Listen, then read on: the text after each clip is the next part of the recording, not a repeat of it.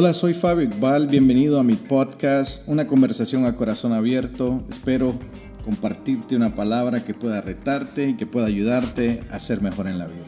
Que Dios te bendiga. Bienvenidos a Una Conversación a Corazón Abierto, el episodio número 3, donde hemos estado hablando acerca de mantener el gozo en el ministerio. Episodio 1, hablamos de florecer donde Dios nos ha plantado. El episodio 2, tener una vida fructífera. Y el día de hoy vamos a hablar algo que es de suma importancia en el ministerio. ¿Cómo mantener el gozo en el ministerio? Estando contento y gozoso con la persona que Dios nos puso a nuestro lado. ¿Cómo mantener un matrimonio próspero en el ministerio? Eso nos va a dar mucho gozo. Este año pude reflexionar sobre casi 2 años de ministerio como pastor, muchos años de servicio en diferentes áreas del ministerio y muy pronto poder celebrar en un par de meses 16 años de matrimonio con mi mejor amiga, Yvonne. Hemos pasado muchos altibajos, tal vez muchos bajos, tal vez muchos altos, y todavía estoy aprendiendo lo que significa para 2 personas convertirse en uno. Nos hemos prometido mutuamente algo que es bien importante en el ministerio, que siempre haremos ministerio juntos, incluso a través de las diferentes estaciones de la vida. Pero nuestro matrimonio no se tiene que morir en el altar del ministerio, ni su ministerio tiene que sufrir a causa de su matrimonio. No estoy casado con el ministerio, estoy casado con mi esposa y estoy llamado al ministerio. Y ambos pueden ser fructíferos siempre que los administremos bien. Finalmente, Dios quiere que encontremos gozo en nuestro matrimonio y que encontremos gozo en nuestro ministerio. Así que te voy a dar 3 posturas que nos han ayudado a nosotros a experimentar el desbordamiento de felicidad y alegría en nuestra vida juntos. 1. Es cara a cara. Hemos aprendido a ser intencional para estar cara a cara. Ese es el secreto para mantenerse saludable. Salimos de vez en cuando a cenar, nos sentamos y tenemos largas conversaciones. Digo tenemos, pero en realidad ella habla más que yo, claro. Hacemos viajes con nuestros hijos y a veces escapamos fines de semana sin ellos y los dejamos con los abuelos para que los abuelos los disfruten. Una vez al año gastamos un poco de tiempo extra y un poco de dinero extra para escaparnos a un lugar donde nos desconectamos y nos relajamos. Siempre que tenemos la oportunidad hablamos de nuestros sueños, nuestras luchas y lo que sea que está en nuestro corazón. Somos honestos y vulnerables entre nosotros y lo compartimos todo cara a cara. Y hemos aprendido que esto genera confianza e intimidad entre nosotros. Es muy importante que podamos ser vulnerables el uno al otro. Número 2, hombro a hombro. Tomamos un enfoque hombro a hombro. Esto significa que trabajamos como un equipo.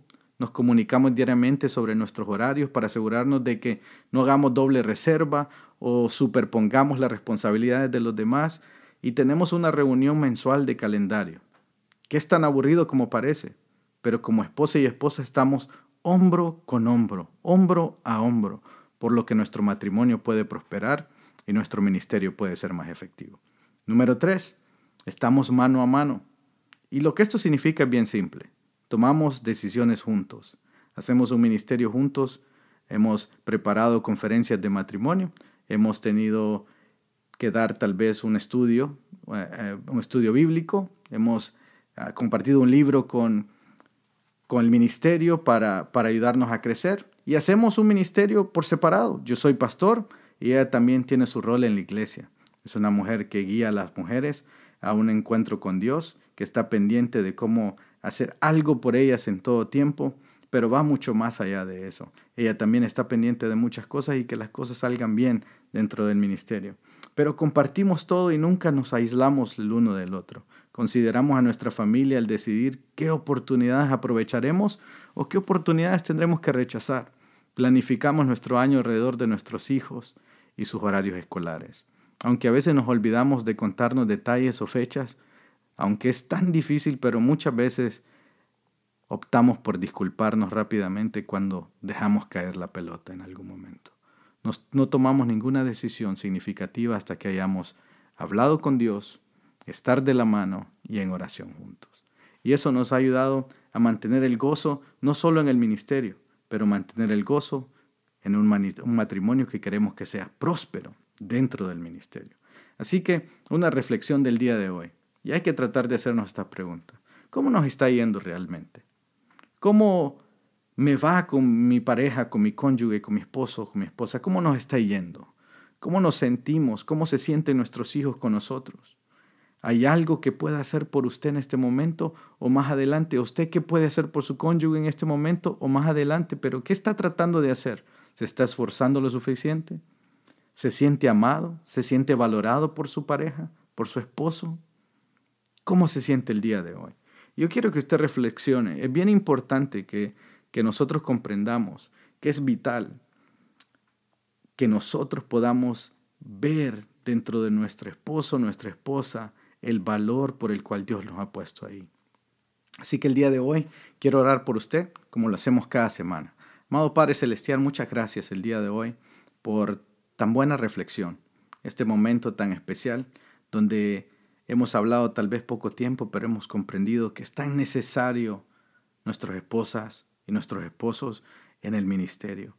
No nos hemos casado con el ministerio. Y yo sé que tú lo sabes mejor que nosotros, Señor. Nos hemos casado con nuestras esposas y las esposas se han casado con sus esposos, pero hemos sido llamados al ministerio. Y con una responsabilidad grande queremos servirte a ti, pero también servirnos a nosotros mismos. Estar cara a cara, estar hombro a hombro y estar mano a mano en cada momento con ellos. Así que ayúdanos, esfuérzanos a ser mejor cada día. En el nombre de Cristo Jesús. Amén. Bueno, que Dios te bendiga. Espero que puedas escuchar el capítulo 4, el episodio número 4 de esta conversación que estamos teniendo a corazón abierto.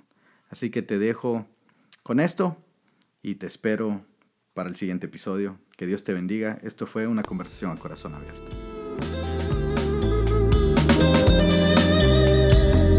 Gracias por escuchar el podcast del día de hoy. Espero que haya sido de bendición a tu vida. Está atento a nuevo contenido por venir. Que Dios te bendiga.